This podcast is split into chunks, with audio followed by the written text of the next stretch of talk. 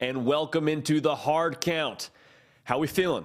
I mean, be honest, how we feeling? National Signing Day came and went. I'm sure a lot of you are watching the ticker like a hawk, waiting to see if your prized recruit would eventually put pen to paper. The good news is we're on the other side now. Okay, so a lot of that anxiety you were feeling before, hopefully now it's been put to rest. As again, we are about 24 hours past when some of those LOIs started to come through the fax machine, but a lot to talk about because one player in particular that decided where he was going to play his college football next season that was not signing on signing day from the high school level, that is, Travis Hunter said, you know what? I want to follow Coach Prime. But before that, actually, he put out a call to action and said, if you want to find out where I'm going to go to school, let's get this YouTube channel to 100K. And so Travis Hunter, I don't know if he has any interest in working for On3 and helping us grow our following here on our YouTube channel, but I'm sure we could probably work something out whenever he uh, wants to talk about that. But we got a lot to talk about outside of Travis Hunter, outside of National Signing Day. We're going to talk about both those things. First, the implications of Travis Hunter's commitment, and then talking about some of the highlights and big takeaways from National Signing Day with that man fresh off of a show this morning in three hours live during the National Signing Day coverage we had here on the On3 YouTube channel. Josh Newberg joining the program. Also, going to talk a lot about Tennessee finished in the 12 spot yesterday, not because they lost anybody. A couple of schools that passed them up made some moves into the top 10, so they finished at 12, started at 10. How do you evaluate Tennessee? Like, what's your thought process on them after yesterday? I think there's a couple of things to talk about, couple of things to take away from their day yesterday and moving forward throughout the future. Matt Rhule's gone to work, folks. We saw yesterday he is going to work at Nebraska. They've added six transfers. They had a top five class within the Big Ten yesterday, first in the Big Ten West. So Nebraska's starting to make some moves. He also hit him with the Twitter fingers a little bit. And I don't know, I'm taking a little bit away from what Matt Rhule has done so far in his 25, 26 days since being in Lincoln. So I think there's a lot to talk about there. Also, some news breaking as we went on air. Rara Thomas is going to be a Georgia Bulldog. That is huge news as Georgia, a program that had some, I don't know if need is the right word, but they had some room for improvement at the wide receiver position, and they got it in Rara Thomas, big body receiver who made a lot of plays last year for Mississippi State. So we're going to talk a little bit more about how Kirby built the dogs and it's funny because that segment is riffing on the concept of, well, they haven't really gone to the portal too much, as you'll hear me talk about. But again, big news for Georgia getting Rara Thomas. Going to talk about how Kirby built the whole program and built the dogs, and a lot of it happens on National Signing Day for them. Haven't had a class outside the top three since 2016, a long time ago. Then End of the program. You know the drill. Get your questions in now because you're joining the party. We're kicking open the door and getting to the party section. Nick Brake, keeper of the queue, going to make sure we get to all of those for you. But wherever you are, however you may be listening, we appreciate you. It's been a long season. Regardless of who you root for, there's a lot to cover, there's a lot to keep up with, and you have a lot of options for who you want to spend your college football season with and what kind of content you want to track. So, for those of you that have stuck with us the entirety of the season, and for those of you that are just joining us right now, we're happy to have you at the party. This is a college football community. And I just want to start off the top with this. Yesterday embodied in so many ways why we love this sport. Like what makes college football so special. Nowhere else across any sporting landscape do we have something like National Signing Day with the different hats and we're going into the hat science of who is this kid going to pick? How does that impact the future of their program? Talking about a top guy in the transfer portal saying, you know what, get my YouTube subs up and maybe I'll tell you where I'm going. Like, it's madness, it's chaos, and it's what we love so much about this sport. And so, from me to you, from everyone here at On Three, we're grateful to have you at this party. We're grateful that you have decided to spend some time with us. I promise you, there's a lot more on the horizon, a lot more exciting things to come for us here at the Hard Count, for On Three as an operation, and for this channel. So make sure you're subscribed. We appreciate you in advance. Let's get to the hot topic right now. Travis Hunter has decided he's going to follow Coach Prime to Colorado. This, of course, coming after he put out a call to action on Twitter during National Signing Day saying, Get my YouTube channel to 100K subs. I'll give you my commitment. So, of course, college football fans, being the, the chaos that we are, subs, subs, subs just started rolling. And he went from like 71,000 to 100,000 in a matter of a few hours. I can't tell you how insane that is. Man of his word, Travis Hunter takes a few hours to put a video together. I'm subscribed to the Twitter notifications for Travis Hunter and eventually get that little ding on my phone, see the bird pop up, click the link. Long story short, says, you know what? A lot of you thought I was going to go with Coach Prime. Turns out I am going with Coach Prime to Colorado. Now, I want to start off with this. This was not a lock by any stretch of the imagination because Georgia was in the mix, Miami was in the mix, and Colorado winning out at the end of the day. Another situation where people committing to people pays dividends. And he said that in his video. He said, you know what? I wanted to honor my commitment. I gave him my commitment on signing day, going to Jackson State. I'm honoring that commitment. I'm following him to, to Boulder, Colorado. And so I think there's a lot to take away from this from that perspective. But let's take it a step further. What does Travis Hunter's commitment mean for Colorado? That's great. Now you got a big time player coming to Boulder, about to wreak havoc on the Pac 12. But what does it mean for the program, Deion Sanders, and Travis Hunter as a whole? The first thing I want to say is it means more players are coming. It means there's a lot more big time ballers that are already on their way to Boulder here in the very near future. Because for Travis Hunter, development was the main thing he was looking for in his next stop. That's why Georgia was in the mix so heavily, it sounds like. And so for Travis Hunter, for him to have the highest stakes, arguably, of anybody in the transfer portal, and for him to say, you know what, I want to go play for Deion Sanders, I trust him the most with my development, that's going to allow a lot of other players who maybe aren't rated as highly to breathe a little bit easier when they decide they want to follow Deion Sanders to Colorado. We just, as, as humans, our nature is we like to see other people go first. Think back to your earliest memories of whether you're going on a scary roller coaster, whether you're jumping off the diving board, whether you're doing something new for the first time. You like to see somebody else that you trust do it first. So for Travis Hunter, setting that example, I think that's going to kind of be the first crack in that dam that's going to now break open because of him deciding to follow Coach Prime. He's got a lot to lose, but in his mind as well, a lot to gain. So that projects confidence and belief onto the operation that Deion Sanders is running at Colorado. That, yes, I believe I'm an NFL player from Travis Hunter, and I trust Deion Sanders to get me there. If you haven't yet subscribed, we'd love to have you at the party. We got you covered for Deion Sanders content, covered for Travis Hunter content, just college football in general is a 12 month a year sport. Make sure you're locked in. We have a good time. Also, follow me on the socials at JD PicKell on Twitter and on Instagram. A lot of interaction that we can do there that we can incorporate then into this program. So we appreciate you in advance for doing that. The second thing that I took away from Travis Hunter deciding he's going to follow Coach Prime, expectations now are just going to continue to climb because you already knew that there was going to be some top talent that was following Deion Sanders. But it's kind of like the way that I thought about USC and, and Caleb Williams. If Caleb Williams doesn't follow Lincoln Riley to USC, the conversation then around USC this year would be okay, well, they got some guys via the portal, I understand that, but he didn't have his guy. He didn't have his key piece in Caleb Williams. I understand quarterback and corner slash wide receiver, whatever Travis Hunter ends up playing, potentially both at Colorado, have different impacts. But now that's one less excuse that people are going to allow for Deion Sanders. Meaning in 2023, I want to see some ROI if I'm a Colorado Buff fan. If I'm a college football fan in general, I'm expecting more from Colorado than I had maybe if you don't have that big time brand name like Travis Hunter. Now the lights are bright, just like Coach Prime would want them, just like Travis Hunter wants them. They understand that. They asked for that. But now they're going to get a lot more attention and have some expectations that weren't there before or wouldn't have been there if Travis Hunter hadn't decided to follow Coach Prime. Each piece he gets now going forward is going to only build those expectations. So they want it. Like I said, they're excited to have them. They welcome them. No pressure, no diamonds, right? We'll get to that in a second. But that's the reality now.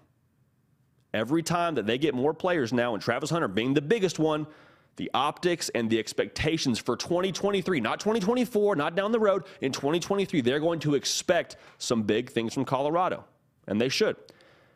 So, this is what I think maybe is the most impactful for the future for Colorado and for Deion Sanders, in some ways, Travis Hunter.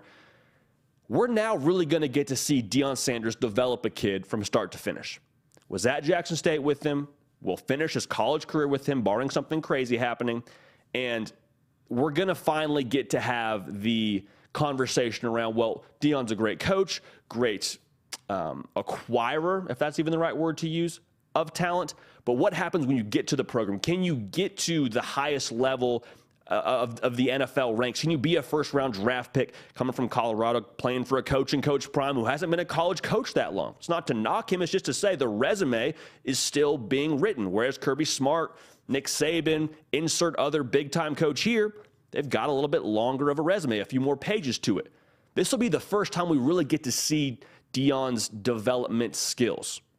So, with that being said, if there was a player that you wanted to have your first, I don't know if project's the right word, maybe poster boy is the better term to use there for Deion Sanders, it's Travis Hunter without question. That is the most ideal prospect for him to develop from freshman year through to the NFL ranks. Why? Because Deion Sanders is making the pitch that I can get you where you want to go because I've been where you want to go. I've been in your shoes, played corner, played receiver.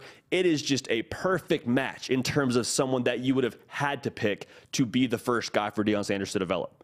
So I think this is going to work because of those reasons I just said. If it were an offensive lineman or it were a quarterback or it were a running back, you say, uh, yeah, I guess we'll see. You know, I mean, Deion Sanders didn't really play offensive tackle, so he's going to have to do a lot of work to get good coaches around him to make him his best self. Not to say he can't develop an offensive tackle, but for Deion Sanders, from talking to people that played on his team in the high school ranks, they said, yeah, he's a good coach. But when it comes to talking about the defensive back play, he knows what he's doing. Everyone's seen the viral clip going around on Twitter from a few years ago where he's coaching up at the Under Armour All American game and he's just putting all those young DBs on game. Like, he can develop the defensive back position without question. And the reality is, Travis Hunter's development is how we're going to judge him going forward. If Travis Hunter doesn't reach his potential that we think he has, which is a first round NFL draft pick, high stakes, high expectations. That's kind of the way it is. We're the number one player in the entire country coming out of high school. We're always going to point back to this decision and say, well, what if he went to Georgia? Georgia develops DBs like it's nobody's business. What if he went to Alabama? Nick Saban, those DBs are pretty much his babies. Like he takes pride in the secondary and how well they play and how well, how well they project to the next level. But if Deion Sanders gets him to that point that he wants to be at and being a first round pick, we'll say, man, Go play for Coach Prime, achieve your dreams past the collegiate level. Go play in the NFL, you play for Coach Prime. So a lot rides on this for right or wrong for Travis Hunter and Deion Sanders and the future of how we talk about Deion Sanders in Colorado. But I think this is going to work for the exact reasons that I just said. I think Deion Sanders and Travis Hunter, Deion Sanders is the perfect coach from a skill set perspective to get Travis Hunter to where he wants to go. So, no pressure, no diamonds. The lights are always bright when Coach Prime is around, but I think this is going to work. I'm excited to see it through and excited to see Coach Prime get to see the development through of a one Travis Hunter. Should be a good time. Be a real good time, man. So Travis Hunter wasn't the only one that made noise on National Signing Day. There was a lot of big time players putting pen to paper, doing the sleight of hand, grabbing one hat, going to the other, doing the fake hat on the head, and then going to another hat. Like it's it's madness. It's beautiful. It's what, it's what makes college football so incredible. Why you love it, why I love it, why we were all glued to the ticker yesterday. Best sport in the world. There's not even a close second. Feel pretty comfortable saying that. So to break it all down, the man who was on air yesterday for three hours, we were in here chopping it up. He was to my left. I was to his right. Chad Simmons was in the studio as well. Nick Brake was spinning the discs. Had a real good time. Welcome to the program on three national recruiting analyst, the GOAT, Josh Newberg. Josh, my man, how we doing? You get any sleep? You get to kind of get a massage and, and, and, and, get rested from yesterday, or are we still just running on fumes? No, this is my third show that I'm taping today. it's a lot of fun. This was my 18th signing day. Believe it or not, my first one was in 2004, attending the signee of Geno Hayes at Madison County High School when he chose Florida State over Tennessee, and it was crazy, let me tell you. So, not much has changed in the 18 years that I've been covering high school recruiting, going to college, but yesterday was a very memorable one. My first one at On Three. I will always remember that. Had a lot of fun with you. Man, it was an absolute blast. It was a just a, a luxury for me to sit right next to you and just tee up after tee up. Like I, I said it yesterday, when LeBron James has the ball at the top of the key, you don't try and, and set a screen. You just get out of the way. So that's what it felt like yesterday. But tremendous work. We're going to keep that party rolling, as we like to say around here. And you have some superlatives from yesterday's signing day that I think the people would really like to see. You mind walking us through those just a little bit when uh, the dust has kind of settled so far today? Yeah, absolutely. My most under. Let's start with my most underrated player. All right. He signed with the Gators, Eugene Wilson III. Now, maybe I'm a little biased here because I am from the Tampa Bay area, but Eugene Wilson out of Gaither High School, same school that fellow Florida Gator attended, uh, Vernon Hargreaves III. Eugene Wilson, though, on the other side of the ball, very explosive wide receiver. I think he has the ability to go in and play early at UF.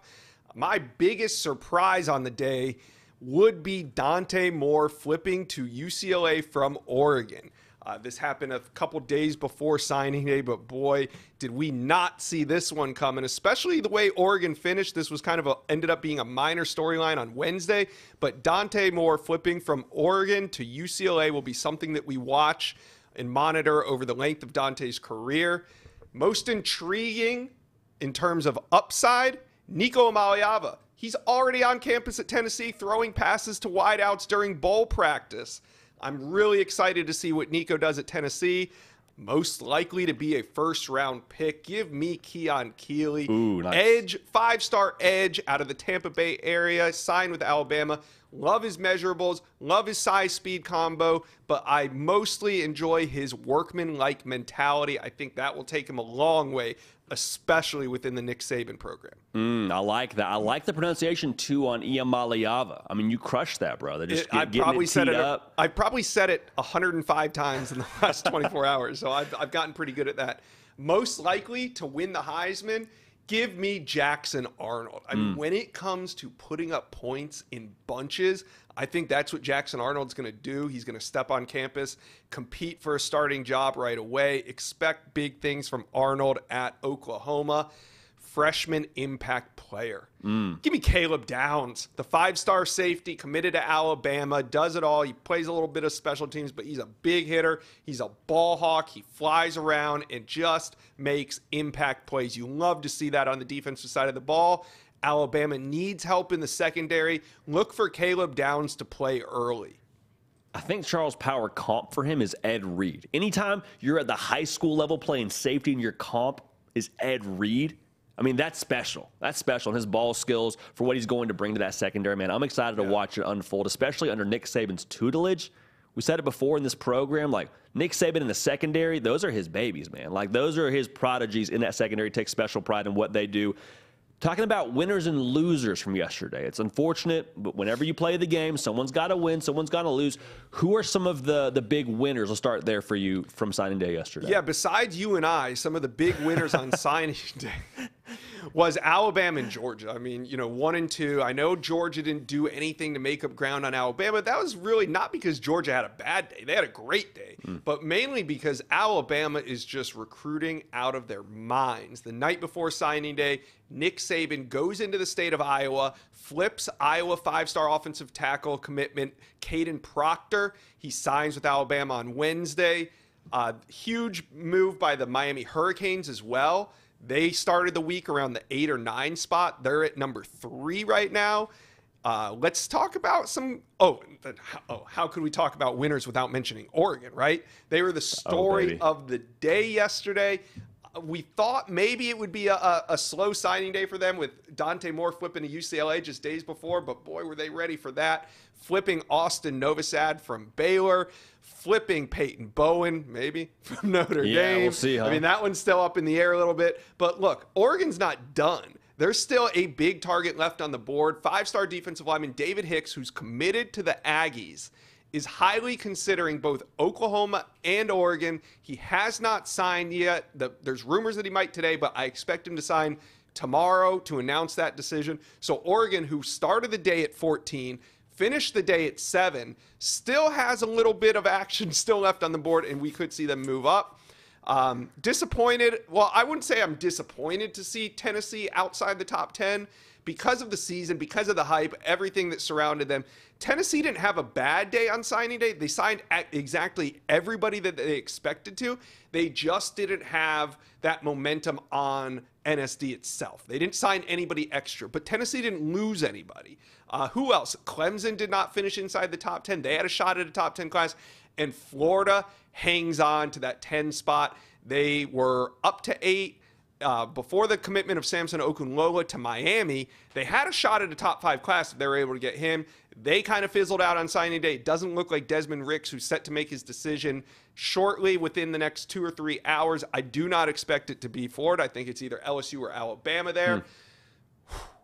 There's a lot, man. There's a lot. And you were doing your homework all year long to be ready for this day. And then on signing day, they just threw a bunch of new problems, bunch of new rankings things into our algorithm system to where we were like, okay, they were at 14. Well, guess what? Oregon's at six now. And then Oklahoma's moving all over the board and Notre Dame's moving and slipping and sliding. I mean, kudos to you to handle well, we were, the fastball that it was. We were lucky was, enough to have Chad Simmons in here with us. yeah. And that made the show. I mean, yesterday – uh, mid sentence going to Chad for breaking news. You and I don't even know what he's about to break, and he throws it on us. It was something new every time. The uh, the 11 o'clock hour, 11 o'clock Central, it was just news, news, news, back to back to back. And uh, Chad Simmons handled it all. He is a magician. No, absolutely, an absolute beast, a machine, best in the business. Yeah, it was great. Like he would throw his hand up, and you and I are like we don't know what it is. We haven't seen anything on Twitter. We're not seeing anything in the chat. So that man sitting next to us is the only person who has a feel on what's actually about to happen right now. And we got to hear it all live and in person. I'll give you a, a couple winners, maybe one winner, one loser. Sure. Talking about LSU, for them to have the top seven class they did and being able to do so much of it in the state of Louisiana, I really feel like that was a statement for them in Baton Rouge. I mean, all the conversation around, well, is Brian Kelly going to recruit? He hasn't really recruited as much before at Notre Dame. And then for him to have as much resources as he had and to make good on it and to have the product on the field to propel them to that. I mean, I think LSU was a huge winner yesterday. I know Desmond Ricks here is about to make his decision. As of right now, we're, we're live on air, and this is Thursday, December 22nd at right around 2:22 Eastern. So by the time you're watching this, you've probably seen where he's going to school. But even without Desmond Ricks, still a really good class, and to have it be from the boot, that's that's a sign of good things to come. No, Josh? Oh yeah, and you look at the top of their commitment list list with offensive tackles Lance Heard and wide receiver Shelton Sampson Jr. Two monster players from Louisiana. They did what they had to do to keep it home. The beginning of the season didn't get started the way Brian Kelly had hoped. He righted the ship, and you saw some of these first year head coaches maybe struggle in their first year, and they weren't able to sustain that recruiting momentum, whereas Brian Kelly was able to right the ship and then explode into signing day. They did a great job finishing just, well, it's not finished yet, but sitting right outside the top five right now as we speak. You know, I really like what LSU did, especially in the trenches and grabbing some key playmakers. But you said it best holding down the boot was mm. very important for Brian Kelly in his first year. It sets the tone for what they're about to do in 2024, and it just gets them off to a great start on the recruiting trail. Hey, man. Seems like the accent doesn't really matter quite as much anymore as some people thought it would. And now, with sitting there with the top 10 class, boot seems like it fits just fine on Brian Kelly. Talking about a loser, and let me know what your thoughts are on this. I feel like Florida is coming away from signing day just a little bit with a confused feeling. Like, hey, okay, we're, we're top 10, that's good, but also Texas is ahead of us, Georgia, uh, Alabama's ahead of us. Obviously, the number one spot, LSU's ahead of us. So it's like, yes, a top 10 class for most programs be really exciting. For Florida, Billy Napier came to Gainesville with all those blue polos around him in the team photo to acquire top talent and to be in that top five range. I feel like they're a loser coming back from signing day. Still, obviously, the February period that we're going to you know get into when that comes. But Josh, what are your thoughts on the Gators and how they finished yesterday? Well, it goes back to first year head coaches, and most first year head coaches receive a bump. They get that benefit of the doubt. We saw it in Miami. Look at them, they finished number three. We just spoke about LSU.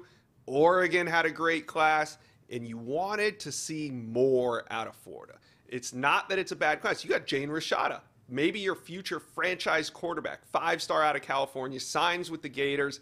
But if you look at the class top to bottom, my biggest concern is did you close the gap on your rivals and did you close the gap on the teams at the top of the SEC? Yep. The answer is no. Not in the not in recruiting. Now, they do have a chance to hit the portal, which is also extremely competitive and nothing's guaranteed there, but with the hope and the optimism that Billy Napier had all offseason, it seems like it just didn't it didn't come to fruition down the stretch for the Gators. And my biggest concern is just the talent gap. Not only did you not close it, but if you look at what Alabama, Georgia, LSU, some of these other SEC programs signed, the gap's getting wider and wider, and it's not going to get any easier for Billy Napier to recruit in year two. Man, it's brutal in the SEC, and you're going to have to have hit a home run on Graham Mertz is what you're hoping and praying right now to have a better on-field product that you would hope propels a little more off-season juice because like you said that benefit of the doubt the bod is no longer there for Billy Napier so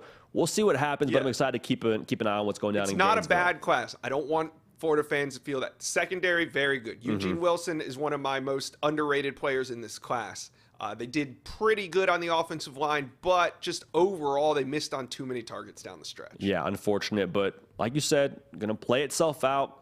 We, we rank these things on signing day based on how they project at the high school level and different measurables. The reality is they could hit the field in, on Saturday. Maybe they just finally get into a college strength program or have new resources to help them benefit athletically, and then they just skyrocket. So it's how it stands on signing day. But like you said, I think it's a very fair point and a good point to make that for Florida, a top 10 class.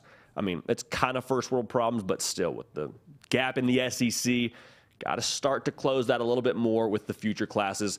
Let's shift gears here to one team that made absolute noise yesterday. Yes. Oregon Ducks. Dan Lanning had probably the, the tweet of the day uh, with a second tweet of the day being Matt Rhule. We'll talk about that in a little bit later in the show. But Dan Lanning got the cigar, got the music playing. Today was a good day, and they cleaned house, man. I told you on the show, I was in the drive through line at Chick fil A, and Oregon was at the number 14 spot that morning. Austin Novosad pulls out the spatula, goes full flip mode. He's going to the Ducks. Matayo Uiagalelei, he's going to the Ducks. Peyton Bowen, at the time of us being live, had decided he was flipping to the Ducks. We'll see if that holds. But even without Peyton Bowen, outside of that conversation, Oregon still had a great day yesterday. No, I mean, finished in the top 10. Yeah, they they inked Jurrion Dickey, their number one highest ranked commit in the class. There was some concern not over him maybe flipping, but just maybe delaying his signing. Okay. And it was big news that they were able to ink him. It's done. Jurrion Dickey is part of the class. Love what they did in the trenches. I think if you look at the top five, maybe even seven to where Oregon is. To me, what separates all those schools is what they did with the big athletic bodies. Hmm. That is where the beef is. You look at what Alabama did, you look at what Georgia did, you look at what Oregon was able to do, landing Matayo Uiagalelei at the last minute. We were sitting here a week before signing day saying he's trending heavily to Ohio State, which makes sense, JD, right? They perennially land the best pass rushers in the country. Then we heard, oh, it's a surprise. You know, he's trending to USC. Okay, that's the in state school. They're coming hard. Lincoln Riley's doing a great job at USC. They need some fireworks down the stretch. And then on signing day, the whispers start. Matayo Uiagalelei, maybe it's not USC. Maybe it's not Ohio State. It's Oregon. They end up signing him. I mean, they were in it, but they didn't. They were not considered a primary threat even maybe a week before. So they really load up in the trenches. Johnny Bowens out of Texas, love what he brings.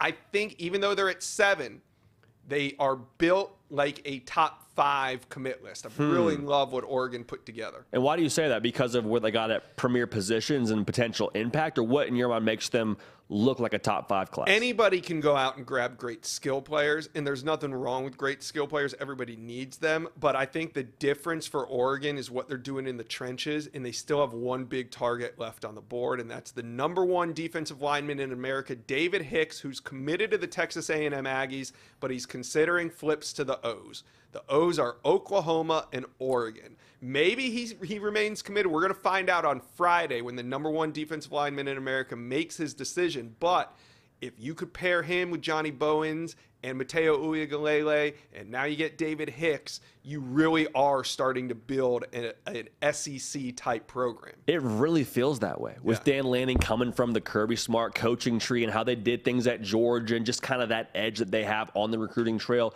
It feels a whole lot like with Oregon having their NIL ducks in a row, no pun intended. Hmm. They're now really starting to be, you know, a force in the recruiting trail, and their their branding is so powerful. Their NIL resources are so powerful to where going forward, if Dan Lanning, with the way he is just so tenacious in the recruiting trail, if they keep hitting it the way they are, I don't see a reason why they can't build an SEC like program on the West Coast, just like you said, Josh. So, as Dan Lanning says, they're building a program. I don't know why they put the U on there. I feel like maybe they copied us, maybe we copied them. I don't know, but I'm here for it. Dan Lanning, one of us here on this channel. And uh, no, Oregon absolutely took over yesterday. I want to get your thoughts with this before we get you out of here.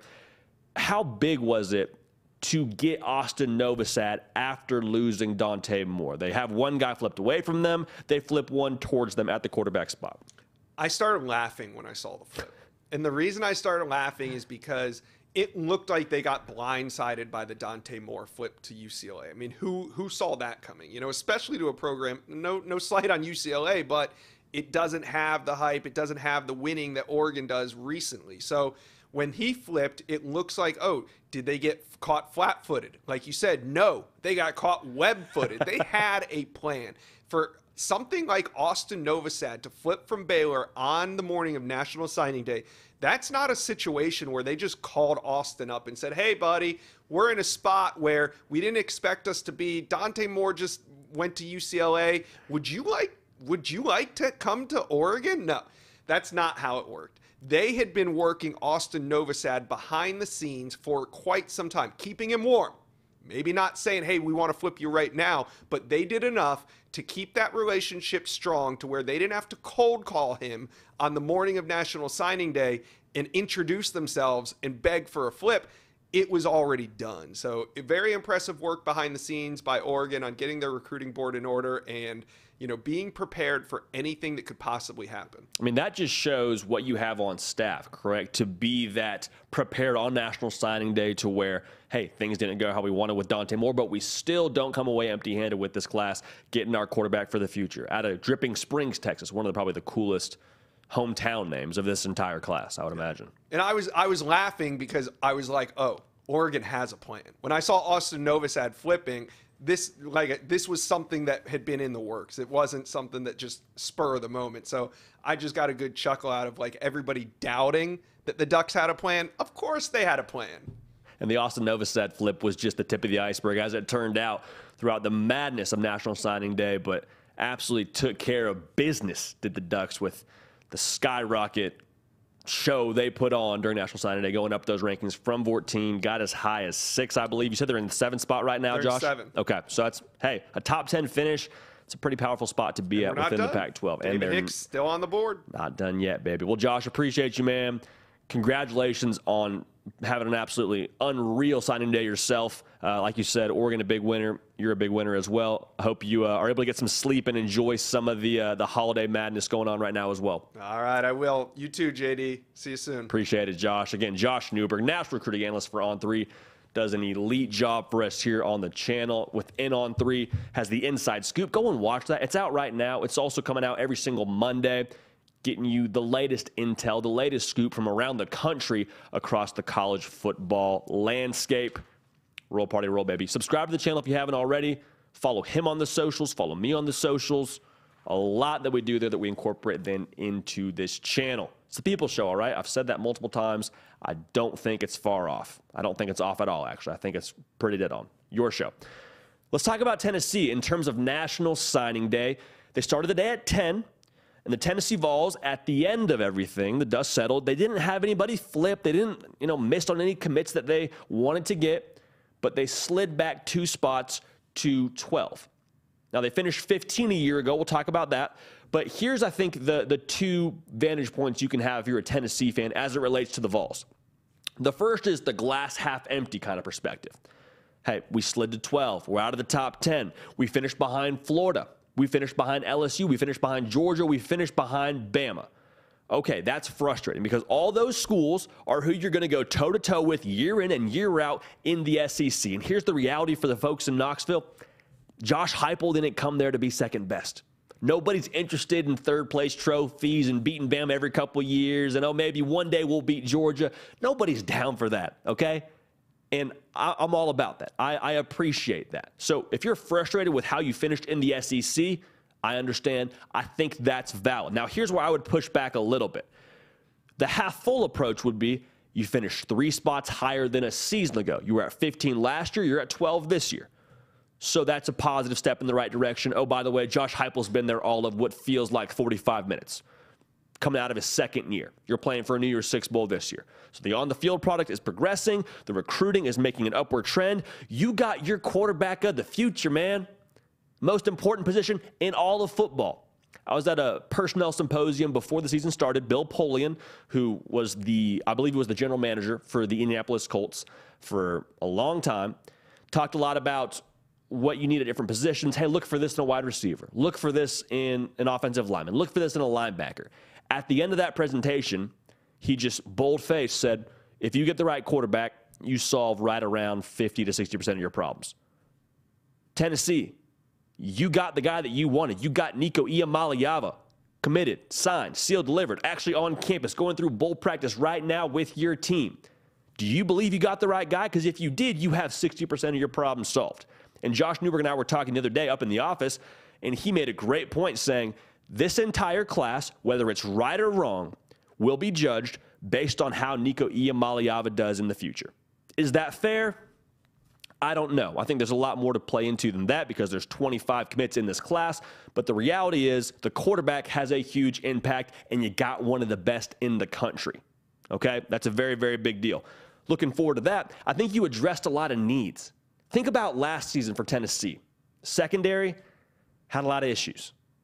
It was one of the worst units in the country in terms of yards per game surrendered. Now, there's more that goes into it than just what we saw from a numbers perspective because the offense is scoring so much that we're getting thrown on more than anybody else in the country because you're trying to play catch up if you're the opposition. So that number isn't totally, you know, accurate all the way. It's kind of inflated, is what I'm trying to tell you. But you and I both know there has to be upgrades in the secondary. And for Tennessee, they made sure to go and do that. Added five DBs of their 25 commits. Talking about self awareness, it's a self aware program. Also, in the SEC, you know what wins?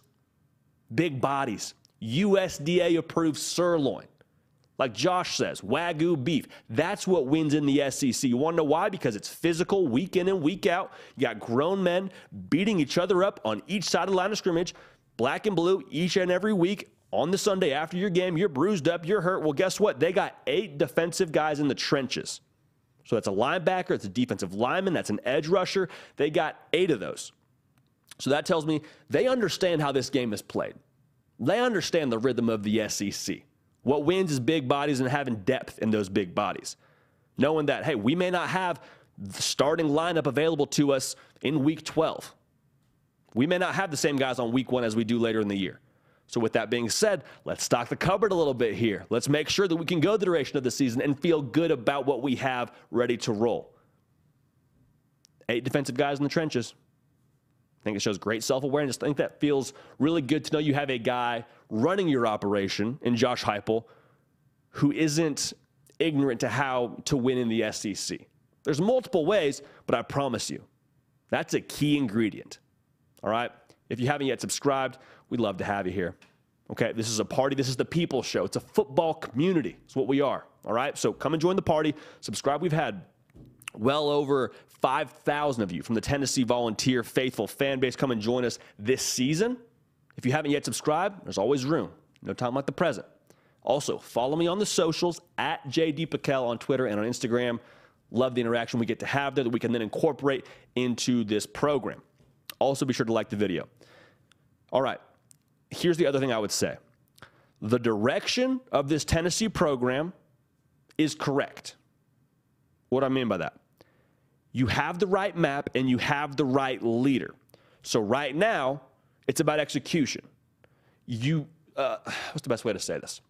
It's not really an easy way to say this. There's a lot of programs, there's a lot of coaches around college football that don't have the right direction that don't understand what it takes and what the right approach is to winning college football. They got the map upside down, they have their directions all crisscrossed. They don't really understand how to get it done. Now, you say, well, Josh Heupel, we're not playing for a, a college football playoff this year. We're not playing for national title this year. That's okay. You're playing for New Year's Six Bowl. So you're continuing to execute. You're continuing to make the climb. You're following the plan, you're sticking to the map. It's okay to not be at your destination just yet. It's only year two. You have some time here. You won seven games his first year there. You won double digit this year. That's progress. That shows me you're following the map. You're headed in the right direction. And having the right quarterback will make all the difference. And I think you feel pretty confident you have the right quarterback in this class from Nico, like I already mentioned. So the offense going forward on paper will make you a threat in every game. So here's the key ingredient the difference between Georgia and Tennessee, the difference from, from Tennessee being good to eventually being great is being able to stack the classes. Georgia, we're going to talk about a little bit later in the show.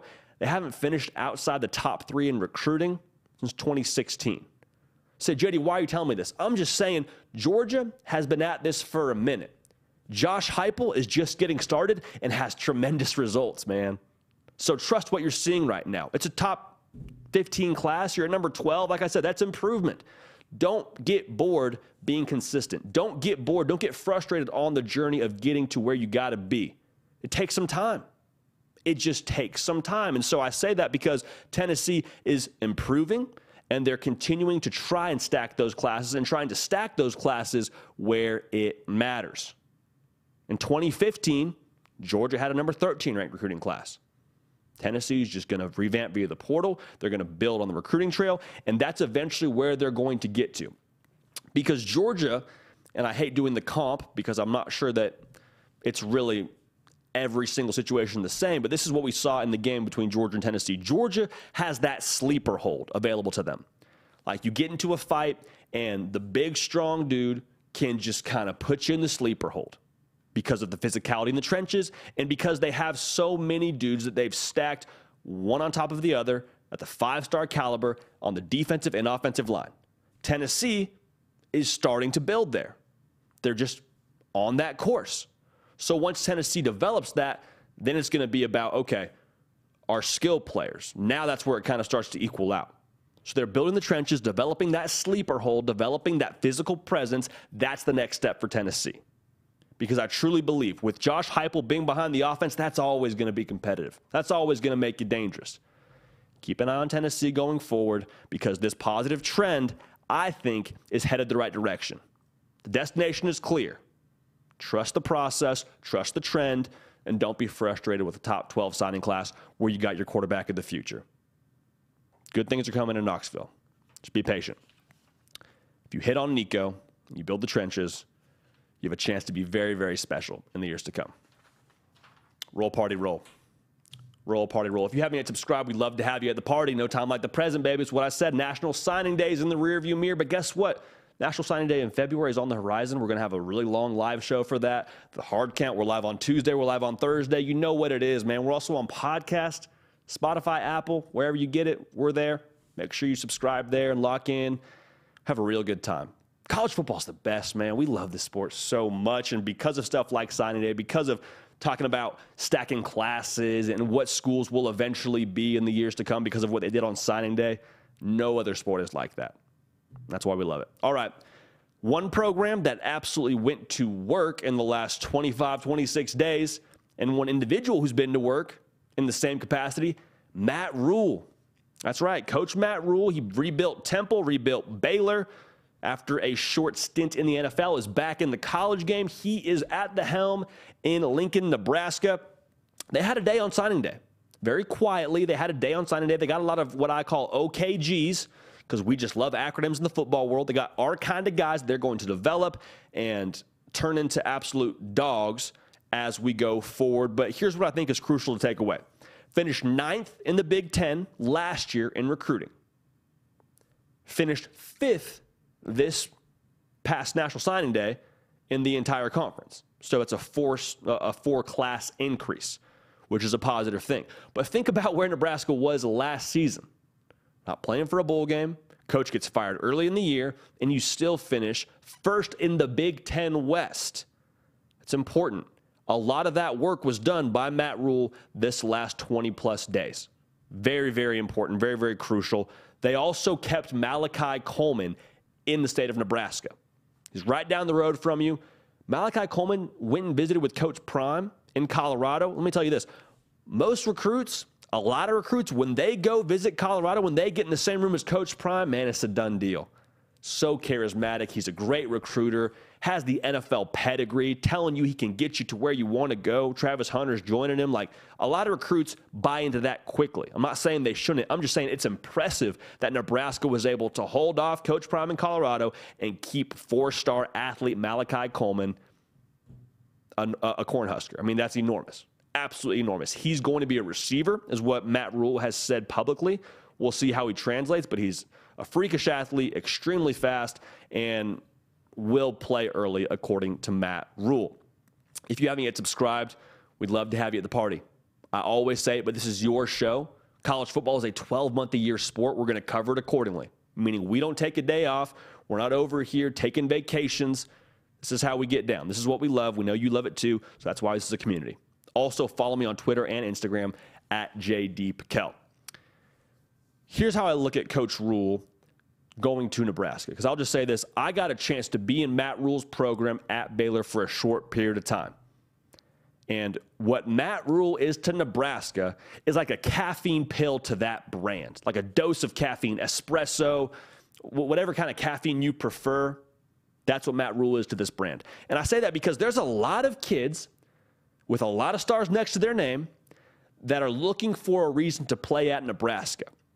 And to be honest, they haven't really had one for a few years. But Matt Rhule brings vision, he brings excitement, he brings juice, he brings pedigree, he brings a great track record. I think at the end of the day, he brings direction to Nebraska. And let me just say this when someone has a clear direction, when you know without a doubt where someone is going, it makes it very easy to follow them. You know what I'm saying? The direction for Nebraska, and for Matt Rhule is this speed on defense, building it in the trenches, being back to that bully physical brand of football they play in Lincoln, then also out developing their competition. They'll take the three star. Look at their class. They're happy to take the three, the, the, the three star player and turn him into an NFL prospect, NFL draft pick. They're happy to do that because they out evaluate and they out develop better than most staffs in the country. I, am very confident saying that about Matt, about Matt Rhule because the track record indicates just as much. So, here's my final thought on, on why I think Nebraska is headed the right direction. On signing day morning, you woke up likely to a tweet from Matt Rhule's Twitter account with a series of emojis. And you can go and look the tweet up. It'd be kind of awkward to try and communicate to you out loud, but here's the gist of the tweet. If I'm reading between the lines, it's a subtweet that, from where I was sitting, was a little bit of shade thrown towards two specific schools on what they were doing when it comes to NIL. And I'll just say this whether that's true or not, I don't have any insight to. I'm sure Matt Rhule has a better gauge on all that than me. But just the fact that he was willing to pick a fight a little bit, like that's kind of an aggressive move in a positive way to to kind of call out some other schools. For Matt Rhule, I think that's what Nebraska needs. I mean, that's what Nebraska has been when they're successful. They're that bully. They're looking to pick a fight. They're not scared of anybody else. They're not being bashful. They're not tiptoeing around anything. Does a tweet sum up everything about what Matt Rhule stands for, what Nebraska is going to be? No, but I think it's a, a, a small peek into what he is, into how he operates they're the bully, man. And I've been in that room with him. I've been in that team room with him, again, for a short period of time. But in that small sample size, I'll tell you what, there is enormous confidence within those walls of what he is going to build at Nebraska. In those team rooms, he's confident in that he can get it done, that his process works. And so far, the track record proves exactly that. And he said it we're going to get big human beings to play in the trenches from this region. And so far, eight of the 21 players in this class from Nebraska. A lot of those big linemen that are going to dominate the line of scrimmage. So, what I'm trying to say is, from a mentality standpoint and from a play style standpoint, Nebraska is going to get back to being the aggressor. They're not scared of anybody, they're not tiptoeing around anybody. They're going to be the hammer and not the nail. Will that happen in year one? I think you'll see a really strong effort to be that, but I promise you it's more of a process. It's going to be over the next couple of years. So I'm not calling a shot that Nebraska's going to win the title next year. They're going to play for a New Year's Six Bowl. That could for sure happen. College football is a wild sport. Maybe more so playing for a New Year's Six Bowl than you do a national title because that's a hard thing to do. The bottom line is Nebraska's headed the right direction because of Matt Rhule's approach, because of what Nebraska is going to get back to being and being the bully and being physical. And then in terms of re energizing that brand, we saw them take strides on signing day with a coach that's been there 24 days. Okay. Give it some time.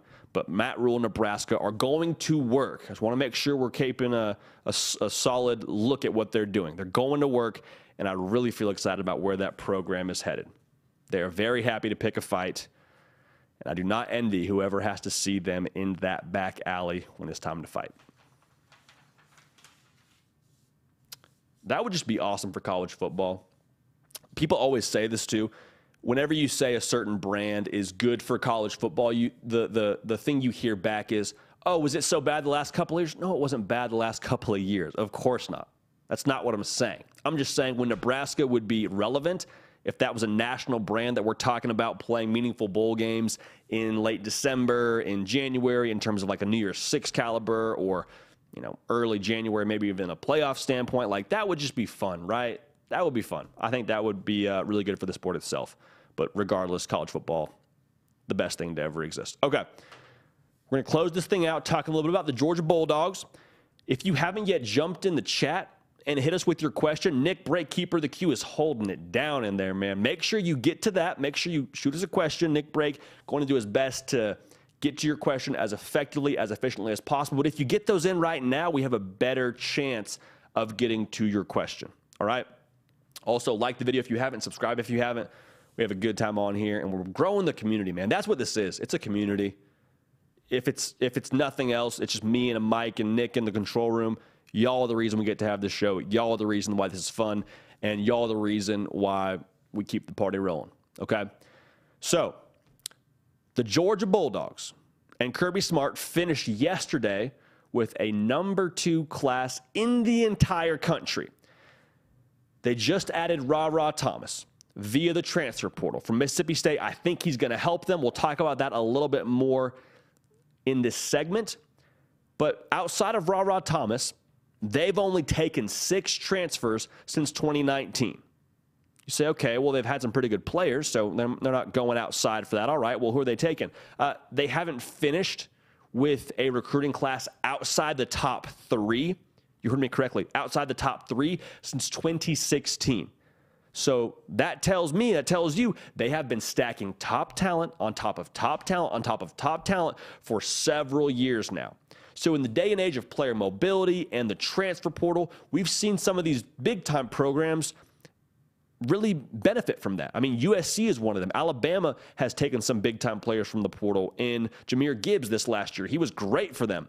Georgia, I think, obviously will still benefit from the portal, but Kirby didn't build this thing with any eye towards the portal.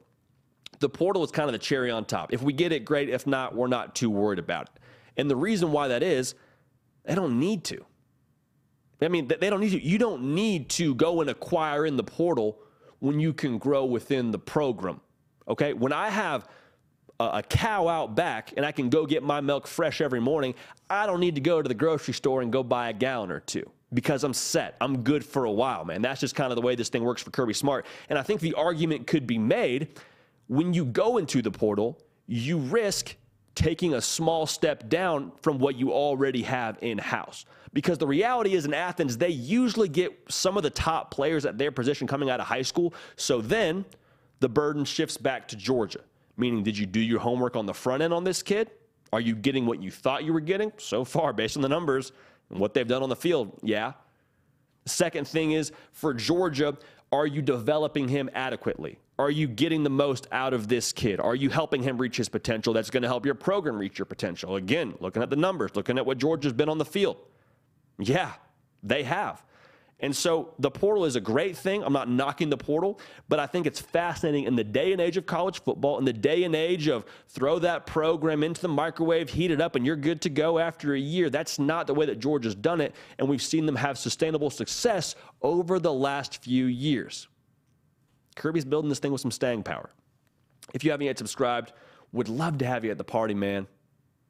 For Georgia fans, I believe you're going to want to subscribe to this channel. We've had well over 3,000 of you subscribe this past season. We're so glad to have you at the party. If you haven't yet, no time like the present. Also, follow me on the social channels at JD PicKell on Twitter and on Instagram. A lot of interaction that we do there. We incorporate into this program, and we have a good time. Excuse me, program. I apologize. The thing about Georgia is they really trust their development process.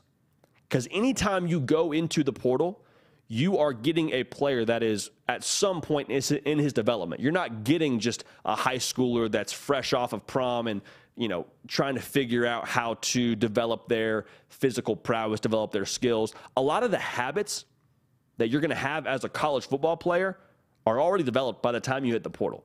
Now there's different situations, different circumstances, but you hear what I'm saying here.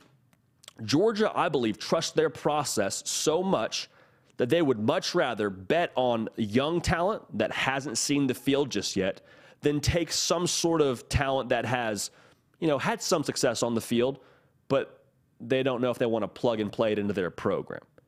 And so I think the trust in the process and the focus on the internal at Georgia is why we've seen them be so successful over the past few years, why we've seen them put out 15 NFL players in this last draft. And that's just drafted alone. They had much more signed five first round draft picks on the defensive side alone. Their process is what they're trusting and what they're sticking to, and you're seeing the results of that. When you don't worry about the results and you just fine tune the process, that's how you get success. Within a program, yes, but within a YouTube show, within a YouTube channel, within a business, within whatever hobby you want to do, whatever job you want to do, focusing on the internal, forgetting about the external, forgetting about the results. That's how you get to where you want to go. That's how you get optimal results by not focusing on the results. Kind of funny how that works, but Georgia and Kirby Smart have exemplified that to a T. So there's exceptions to that, right?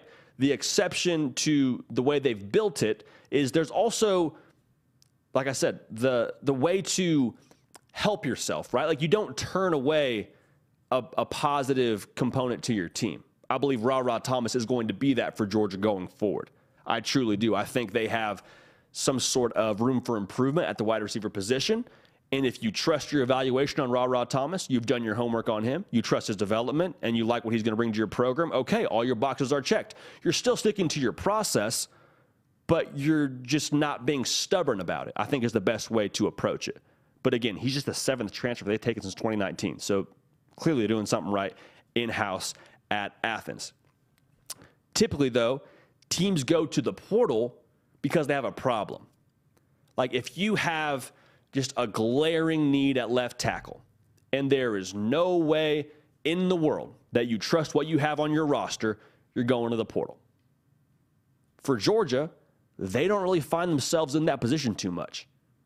Going back to this whole agriculture metaphor, if I know without a shadow of a doubt that that crop is not going to grow and it's showing it's not growing, it's in a bad way, well, guess what? If that's the only crop I have planted, we're in trouble, right? We're in trouble. But for Georgia, they grow multiple crops all year round and they harvest them consistently. And so they don't have to go to the store and buy whatever kind of crop that they have that's not growing right. They can just go back into their depth chart, look at who they have, they trust their development, they trust the process, plug and play. It's a beautiful thing. And I think that's more sustainable because think about it this way. If you're that same, you know, situation where you're growing your own food, you're growing your own means, you never have to leave and find something else. You're not stressing about where that next meal is coming from. If you go through the drive-through, that's great. You're happy to eat, probably feel good for a little bit, but after, you know, that feeling passes, after that player graduates, after that player is no longer in your program, because that's the other thing when you hit the portal, there's a limited number of eligibility there, then you're back to the same spot. So Georgia's playing the long game here. They've done a great job playing the long game consistently. I'm excited to see what they do in the future because I think the old school nature of Georgia and the concentration on their process is why we continue to see them succeed. So for Georgia, I understand they added Rara Thomas. That is a great get. I believe that is still within their process. But Kirby has built this thing at the high school recruiting level as the base, and they're doing just fine. Not against transfer portal, not against NIL, of course not. It's the future of the of the sport. But for Kirby Smart in Georgia, they built it with some staying power, and they've built it in house and trusting their process. All right. Very, very grateful for y'all rocking with us. We have got a lot ahead of us. We got the national championship game. We've got the college football playoffs. We've got more bowl games. We've got so much that we got to still unpack through the coming days. So if you haven't yet subscribed, I mean this sincerely. We would love to have you at the party. This is your show. This is the people's show. For a long time, I worked in a standard eight to five job, and I didn't dislike it but I just always knew that doing this right here with y'all, being able to have a conversation, being able to talk about what we care about, what we're passionate about, that was always the hope and always the dream. And so to do this now, I promise I don't take it for granted. And I promise that person that was still sitting in the cubicle that was listening to podcasts and, and keeping up with college football through the, the ticker and the apps and all that, like that's still what we are here. We're still a fan. This is our sport. We're going to cover it accordingly. So we appreciate you making sure you're locked in with us. Got a lot to get into. All right, now going to the live chat, the party section, man. The best thing we do on this program, you join the party. Keeper of the queue, heavy lifter extraordinaire, Nick Brake. How we doing, my man? How we doing after signing day? Man, I'm pretty tired, JD. I'm not gonna lie. Um, I'm gonna try to bring the energy though, but I'm doing good, my friend. You look good, man. You don't look tired. Oh, you're too kind, my friend. You're too kind. What we got, man? What's what's the chat saying? Uh, well, first and foremost, uh, you know, I've got to oblige this question. Uh, well, I guess that's not what that word means, but anyway, um, starting to get a lot of talks about Austin Reed in the chat, um, in the Hilltoppers, because a good friend of mine, uh, Colin Craig, who, who's a regular on the broadcast, says he wants to hear your thoughts on Western Kentucky dominating the bowl game and Austin Reed's 497 yards last night against. Um, was it South Alabama? Southern Alabama, yeah. Southern Alabama, Southern a good program. I'm ashamed to say I actually picked against the Hilltoppers in my Bowl Mania pool, Nick. So I have egg on my face today, courtesy of Austin Reed. Austin Reed is a Power Five quarterback. Let's just be real here. Austin Reed, to call a spade a spade, for those of you that were waiting for that back home, Austin Reed is a guy that could have played a lot of other places this coming season. Um, I'm excited to see what he does for an encore next year. Likely, probably has what one more year, then he'll go to the NFL draft. Going to make a lot of money in the NFL, but just a sheer clinic by him last night. Passed out a T-shirt and a juice box after the game, as one does after a clinic. So, I mean, the future is bright for Western Kentucky. Anytime you got a guy like that slinging the rock for you, you're always going to have a chance. And that was what was put on display last night. But a great question. Appreciate it, Colin Craig, joining the party as always. As always. Whole lot of fun, man. Glad to have you. Absolutely. Uh, next question. This is coming from Sam Calamfam.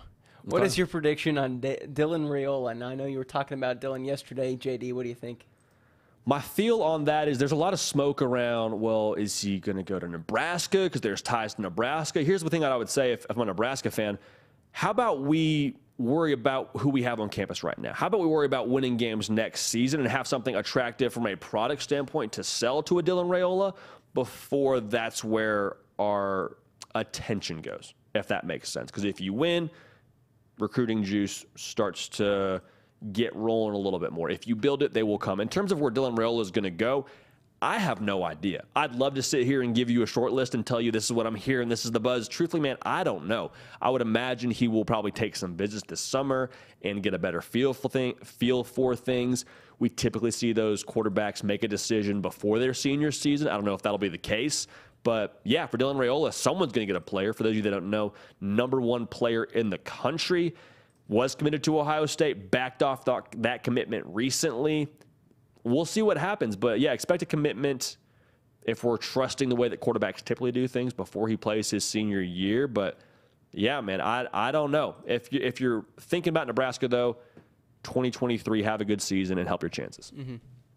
Um, this is a question, kind of could tie into this a little bit. It's from Rhett Morgan. Who do you think has a brighter future, Nebraska or Coach Prime in Colorado. Whoa. Okay. Brighter future. Coach Prime in Colorado or Nebraska. That's tough, man. Here's the one thing I would say for Colorado, they're going to acquire a ton of talent. They're going to revamp it quick, fast, in a hurry from just a personnel standpoint. And I hate to say it, but I think the Pac 12 is just easier to win in than the Big Ten is. I don't think that's a super novel concept. Look at what USC did going from four and eight to playing for the title. So, also with USC and UCLA leaving, they're looking for a big dog to take over. Now, Oregon's going to have a really good chance to be that big dog, but I think the development track record for, Tra- for Travis Hunter and Deion Sanders will tell us a lot about how much staying power there's going to be there at Colorado. Um, so the answer, I guess, would be Colorado, just because you still got Ohio State to deal with, you still got Michigan to deal with. Michigan State, not great now, but you would expect them to eventually get up off the map, whether it's under Mel Tucker or otherwise. USC and UCLA are coming to the conference. So, like, just in terms of being able to win the conference title, I think you probably look a little bit more towards Colorado based on just competition. But I, will tell you this I 1000% expect Matt Rhule, Nebraska, to be competitive at a high level within the next three to four years. Like, he is a program builder. He's going to get it headed the right direction. He's going to develop, he's going to recruit. Like, Nebraska's got some some juice now, so hang on tight. But for Colorado, I think they have the best chance, at least for early success. Okay. Uh, this question coming from a good friend of ours, uh, Drago. There we go, Drago. Glad to have you, brother. As always, Drago asking about his their Tennessee Vols. Do you think Joe Milton can be elite? Uh, what do you think about him versus? This is kind of a confusing question. Um, what do you think about him Drago, I might have to have you re-ask this question. Uh, he, I'll read this verbatim, JD. Yeah. What do you think of him versus now from Michigan to Tennessee? Oh, okay. Now I okay, I hear My you. apologies, yeah. JD and Drago. No, uh. What do you see possible for for Milton, and what's his ceiling? So the sample size on Joe Milton is still pretty small. The scouting report is big body, really athletic, big arm. Can he dial in the accuracy? The reality is, I don't know that you need Joe Milton to be elite. So will he be elite? I don't think it's necessarily a situation where you plug him into that offense and have the same results you had with Hendon Hooker. I don't think he's Hendon Hooker if that's what you're asking. I think Nico has a chance to be more elite, but for Joe Milton, I think he has a chance to still be really good. I think Tennessee has a chance to still win a lot of games, and they're not going to ask him to drop back there and go from progression, first read to fourth read, and fit it in between a safety. It's going to be okay. Let's use your legs. Let's pick up a first down where we need it. Let's hand the ball off. Let's make good decisions, and then when there's money on the table meaning we win our one on one on the outside and those safeties are rolled down because of what this offense demands from a secondary. Make sure to cash in on those throws, okay? So making your layups, especially those deep pass layups, is going to be, I think, the difference maker for Joe Milton, how he does at Tennessee. A lot of ability, a lot of talent. Just kind of make the easy play and then be able to cash in on the big ones. So it's a great question. I understand the the the concern based on what he did at Michigan. I just think there's not enough to break down and make a definitive statement. Okay, he's this from Michigan, he's this at Tennessee. I just think time's going to tell, and the bowl game should be really insightful as well. Okay, JD. Love it, Nick. What do you think? We got two, room for two more? Well, I actually don't think we have two more questions. All right, let's. Uh, I right, could be I missing them, um, but for for the most part, we're getting some Bama versus Georgia debate. and uh, and in fact, I'll actually close out with with a good comment. Uh, Ham Solo, I love the name by the way. Uh, says, "Imagine arguing in a YouTube chat." JD, I think that's a fitting way to uh, conclude our holiday show. There it is, man. But I we love it. To find any more. We love it, man. Well, Nick, appreciate you, brother, for all you've done yesterday on signing day, today on the inside scoop, today on the hard count, man. You make the whole operation roll, so we appreciate you for that. Have a great Christmas, man, and we'll see you after the holidays. You too, man. Travel safely. Absolutely. Again, Nick Brake, heavy lifter, keeper of the queue, producer extraordinaire, makes this whole operation run.